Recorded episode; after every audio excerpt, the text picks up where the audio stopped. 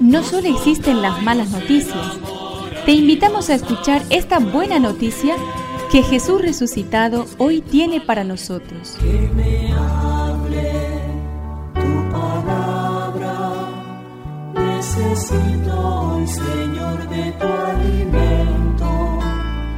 Hoy en todo el mundo se escuchará esta palabra. Mateo 18 del 21 al 35. Se adelantó Pedro y le dijo, Señor, ¿cuántas veces tendré que perdonar a mi hermano las ofensas que me haga? ¿Hasta siete veces? Jesús le respondió, no te digo hasta siete veces, sino hasta setenta veces siete. Por eso el reino de los cielos se parece a un rey que quiso arreglar las cuentas con sus servidores. Comenzada la tarea le presentaron a uno que debía diez mil talentos. El servidor se arrojó a sus pies diciéndole, Señor, dame un plazo y te pagaré todo. El rey se compadeció, lo dejó ir y además le perdonó la deuda. Al salir, este servidor encontró a uno de sus compañeros que le debía apenas cien denarios, y tomándolo del cuello hasta ahogarlo le dijo, Págame lo que me debes. El otro se arrojó a sus pies y le suplicó, Dame un plazo y te pagaré la deuda. Pero él no quiso, sino que le hizo poner en la cárcel hasta que pagara lo que debía. Los demás servidores, al ver lo que había sucedido, se apenaron mucho y fueron a contarlo a su señor.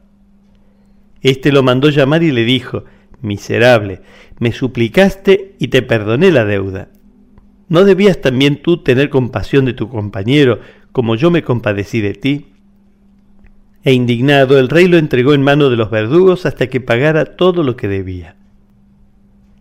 Lo mismo hará también mi Padre Celestial con ustedes si no perdonan de corazón a sus hermanos. Que me aliente tu espíritu, necesito que me llenes de valor. El perdón del rey al funcionario, que le debía muchos millones, debía haber generado en el reino un clima nuevo y una actitud de perdón mutuo. No es así. Al final, nadie sabe perdonar. El funcionario perdonado no perdona a su compañero. Los demás compañeros no perdonan este comportamiento y piden al rey que haga justicia. El mismo rey que había perdonado una vez, ahora retira su perdón y no sabe perdonar setenta veces siete. ¿Qué sería de un mundo en el que nadie supiera perdonar el final trágico de la parábola de Jesús invita a agradecer el perdón de Dios perdonando de corazón al hermano.